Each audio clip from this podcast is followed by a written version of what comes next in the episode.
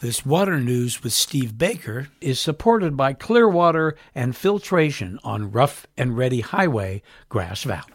Well, Steve, welcome back to KVMR. Uh, we have a pretty significant issue to both our creeks and rivers and groundwater, and that will get a lot of a lot of attention this month.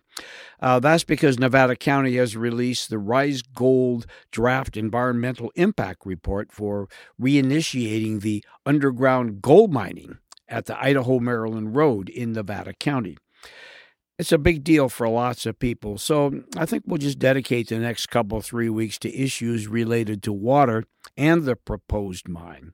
And what would you like to start with today? Well, let's start with uh, vulnerability. You know, the simple answer regarding vulnerability of our wells is yes, all wells have their vulnerability, but some are more vulnerable than others. But absolutely, we have a vulnerability our wells do.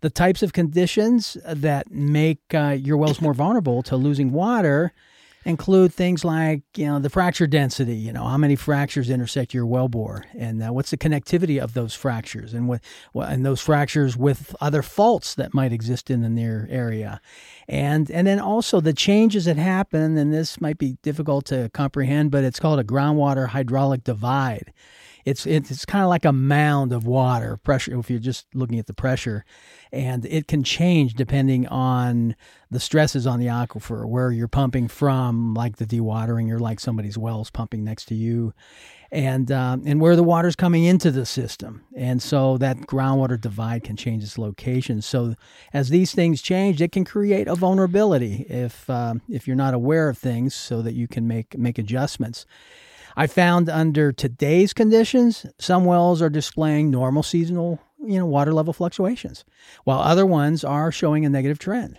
It just depends on the well. If you add another impact on top of these normal circumstances that we have in the area, like the dewatering of, of a mine, then you increase your chances of getting impacted by the mine plus, you know, the consequences of, of the drought condition. Even in normal healthy water years. So, the types of uncertainties that make it very difficult uh, for many, including uh, uh, you know a mine company or you know uh, people owning their properties, is the the data that's commonly used to estimate groundwater issues is uh, is comes off a well completion report, and maybe maybe some limited groundwater monitoring these well completion reports, they don't have a lot of detail. You're not getting much information. And a lot of times it's incomplete. So it's it's even worse.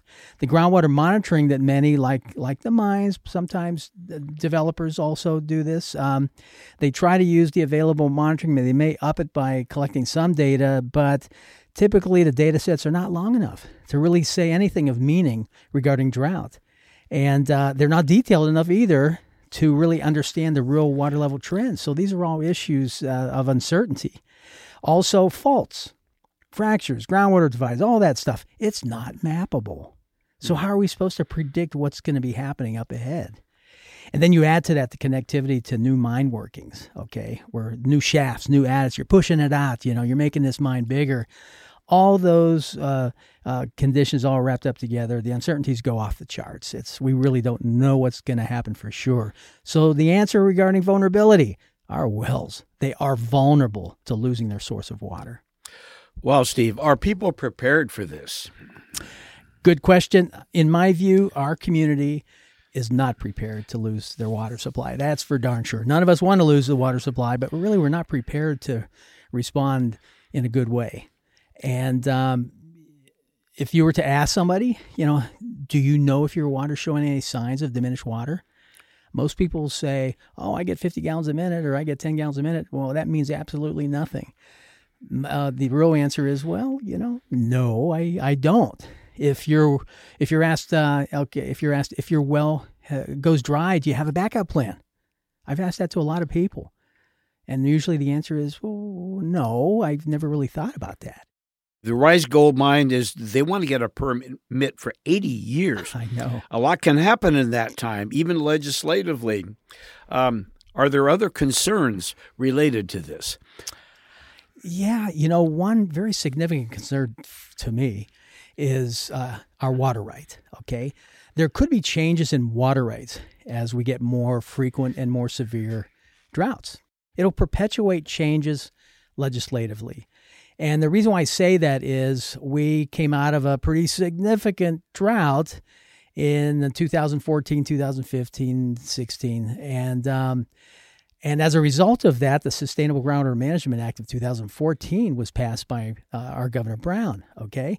That was epic. I'm a groundwater guy, right? It's epic. I get all excited about that because we haven't seen anything like that in 50 years in California. Things don't change very quickly. But because of the drought, that management uh, legislation came about, and that's a very significant water rights change. Well, you're talking about 80 years with a gold mine, okay? Or if you're it's a land development, it's to perpetuity. You're going to have that new neighborhood out there forever. And uh, so during that segment of time, you may be dewatering things for others and it's causing a problem and that extends for a long period of time and no one's really doing anything about it. Well, we have right now an overlying groundwater right. It's a really strong water right. You, it's correlative. You have to, you can, you have, you're, you're basically sharing public water and you're being reasonable in its use. And if there's not enough to go around, everybody has uses a little less so that we're, we're good at the end of the day. Well, if uh, there's a dewatering project going on and, and that water's going away and people are bickering about it and nothing is happening, it just continues for three to five years or more, you could have a prescriptive right. Overtake your groundwater right, your very, very strong groundwater right. So, so right now there has to be changes in legislation for this to really kick in up where we live. However, in 80 years, do you think that's going to happen? In my view, it will happen. And guess who's the loser in that deal? All of us. And is, can this happen within our lifetime of living up here in our homes? Absolutely.